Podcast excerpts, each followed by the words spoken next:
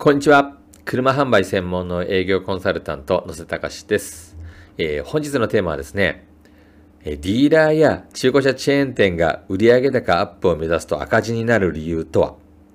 ディーラーや中古車チェーン店が売上高アップを目指すと赤字になる理由とは、あなたの会社の利益がシンプルに2倍、3倍になる方法について詳しくね、お話ししていきたいと思っています。え、私はですね、1店舗だけの会社だけでなくて、まあ、ディーラー系や、ま、5店舗、10店舗以上で営業マンが10人、100人以上ね、いるような会社様からもご相談を受けていた、受けさせていただいています。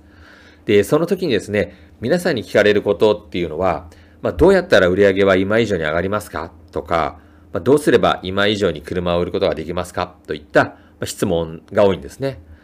で、車業界も競争は激しくて、まあ、なんとか今以上に売り上げを上げたいと考えている会社さんはね、多いんじゃないかなと思います。えしかし、私はそんな質問に対しては、まあ、社長、売上高を取りに行こうとしたら必ず赤字になり失敗しますよ、とお伝えしています。で、そんな回答したときに、ね、ほぼ100%で、え、売上上げるのになんで失敗するの？と言われます。で、多くの多店舗展開している会社さんとかで、会社さんとか、まあ、ディーラー系の中古車販売会社さんっていうのは、売上高を取りに行くことで利益を失っていることが多いんですね。で、実は、中古車販売、まあ、車販売で勝つためには、売上を上げるという考え方ではないんです。で、今回はですね、あの、なぜ売上を取りに行くと赤字になるのか、まあ、そして、あなたの会社の利益がシンプルに2倍、3倍になる方法について詳しくね、お話ししていきたいと思っています。で、まずですね、売上の意味って知っていますかについてです。で、そもそもほとんどの会社は、売上の考え方を間違って解釈しています。で、売上とはどういう意味でしょうかまあ、ほとんどの会社は、我が社が売った商品のね、売上合計、まあ、車のね、あの、車販の販売の売上合計っていうのを、えー、売上とま考えていると思います。でですが、本来はお客様がお買い上げしてくださった売上合計っていうのを売上と言います。お買い上げ金額とも言います。我が社が売った売上合計となれば、まあ、どうやって売ればいいんだろうっていうふうにこう考えると思います。まあ、つまり、売り手の目線になってしまいます。で、一方で、お客様がお買い上げしてくださった売上合計の場合は、お客様が主体になるので、お客様視点から考えることができるんですね。で、このように、えー、売上の考え方一つでも大きく異なっていくんです。で、次に、売上高アップを目指して赤字になる理由についてです。で、ほとんどの会社がどうやって売るかという考えになってしまっているので、売上を上げるためには、えー、広告を打つ、営業マンを増やす、大手コンサル会社の営業コンサルを入れる、など、ね、お金をかけていると思います。で、広告費は継続的に、えかつですね、まあ、金額を大きくしていかないと効果は感じられにくいです。で、また、営業マンを増やせば人件費はね、大きくなるでしょうし、営業コンサル会社に依頼すると、コンサル費はかなりかかってきます。でつまり、売上高を取るためにお金をかけて利益を減らしていることになるんですね。で、ほとんどの会社がこの3つ全てを同時に行っていたら、かなり利益が失われていると思います。売上は上がっているはずなのに会社にお金が残っていないと感じることはありませんか？で、多くの会社が売上を上げるためにお金をね、かけてコストが上がり、まあ、利益をね、その結果利益を失っているということに気づいていないんです。で、会社の利益がシンプルに2倍、3倍になる方法についてです。業績をアップするためには、売上ではなく利益アップを考えることです。例えば、あなたの会社がまあ、展示台数が100台ぐらい。営業社員が7名。まあ、月に100組の来店組数がある。制約率が30%。1台あたりの粗利の利益が20万円。えー、月に、月間30台の販売。えー、月間の粗利が600万円だったとします。で、もしこの状態から制約率が10%上昇したらどうでしょうか？まあ、制約率が30%から40%に10%増えるだけで、月間40代、えー、月間あらり800万になりますので、月に200万円あらりが増えるで、年間にすると2400万円の粗利増となります。2400万円もね、粗利が増えるんですね、月に。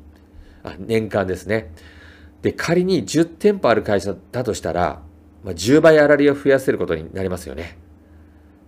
そうするとですね、年間2億4000万円増えることになります。どうでしょうか？ねすごいですよね。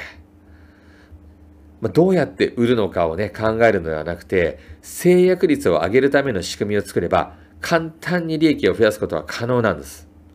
売上高アップを目指すのではなく、利益を増やすという考え方の方が、あなたの会社の業績は簡単に上がることをお分かりいただけたでしょうか？ただし、営業力強化は社長の力だけではできません。営業マンの考え方を変えて、同じビジョンのもとに仕組み化しなければいけません。まあ、車業界をね、知らないコンサルティング会社に高額のコンサル費を払っていては、利益は削られていきます。で、再現性のある実践してきたノウハウで、あなたの会社の利益を2倍、3倍にする仕組みをお伝えしたいと思います。で、私の背は、まあ、この車業界で、まあ、全国トップになった経験や、メーカー系、ディーラー系の会社でも、ま、入社3ヶ月でトップの成績を出してきてですね、その自分で築き上げた、こう、構築した独自の営業スタイルで、制約率をこう2倍、3倍と上げてきました。とはいえですね、これはあのメーカー系ディーラーやチェーン展開している会社の看板があったから、ね、あの、成績も収めることができたのかもしれないと。で、実際にですね、私が一人でこう、独立して会社を立ち上げた時には、こう、どうなるのか、どうなるんだろうと思って、え、会社立ち上げて、これまでね、自分でこう、培って実践してきたこう、ノウハウを、え、さらにこう、試行錯誤を繰り返していって、体系化したノウハウを、これ自分の社員にですね、教えたところ、まあ、制約率はこう2倍、3倍と跳ね上がり、制約率の平均っていうのは大体65%っていう脅威の数字をね、叩き出すことができました。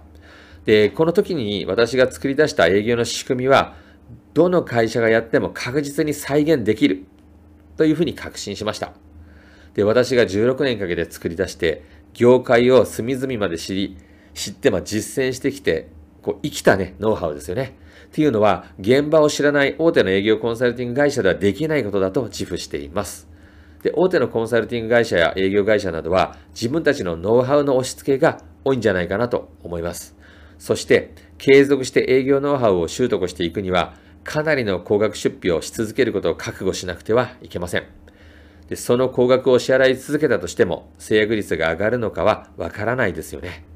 でしかし、えー、私がね、お伝えする営業の仕組みは、車業界、ディーラーなど、まあ、自動車販売に特化したノウハウであり、私が実際に中古車販売店を創業し、実践して結果を出したものなんです。まあ、ですので、あなたの会社の理念や歴史に合わせていくことができます。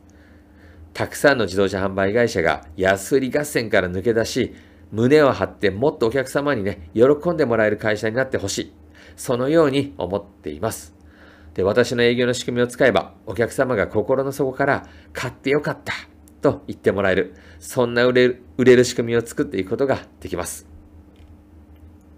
はい。以上ですね、えー、今回のポッドキャスト終了になりますが、いかがだったでしょうか少しでもね、あなたのビジネスにお役に立てば嬉しいなと思っています。最後までご視聴いただき、本当にありがとうございました。それではまた次回お会いしましょう。失礼いたします。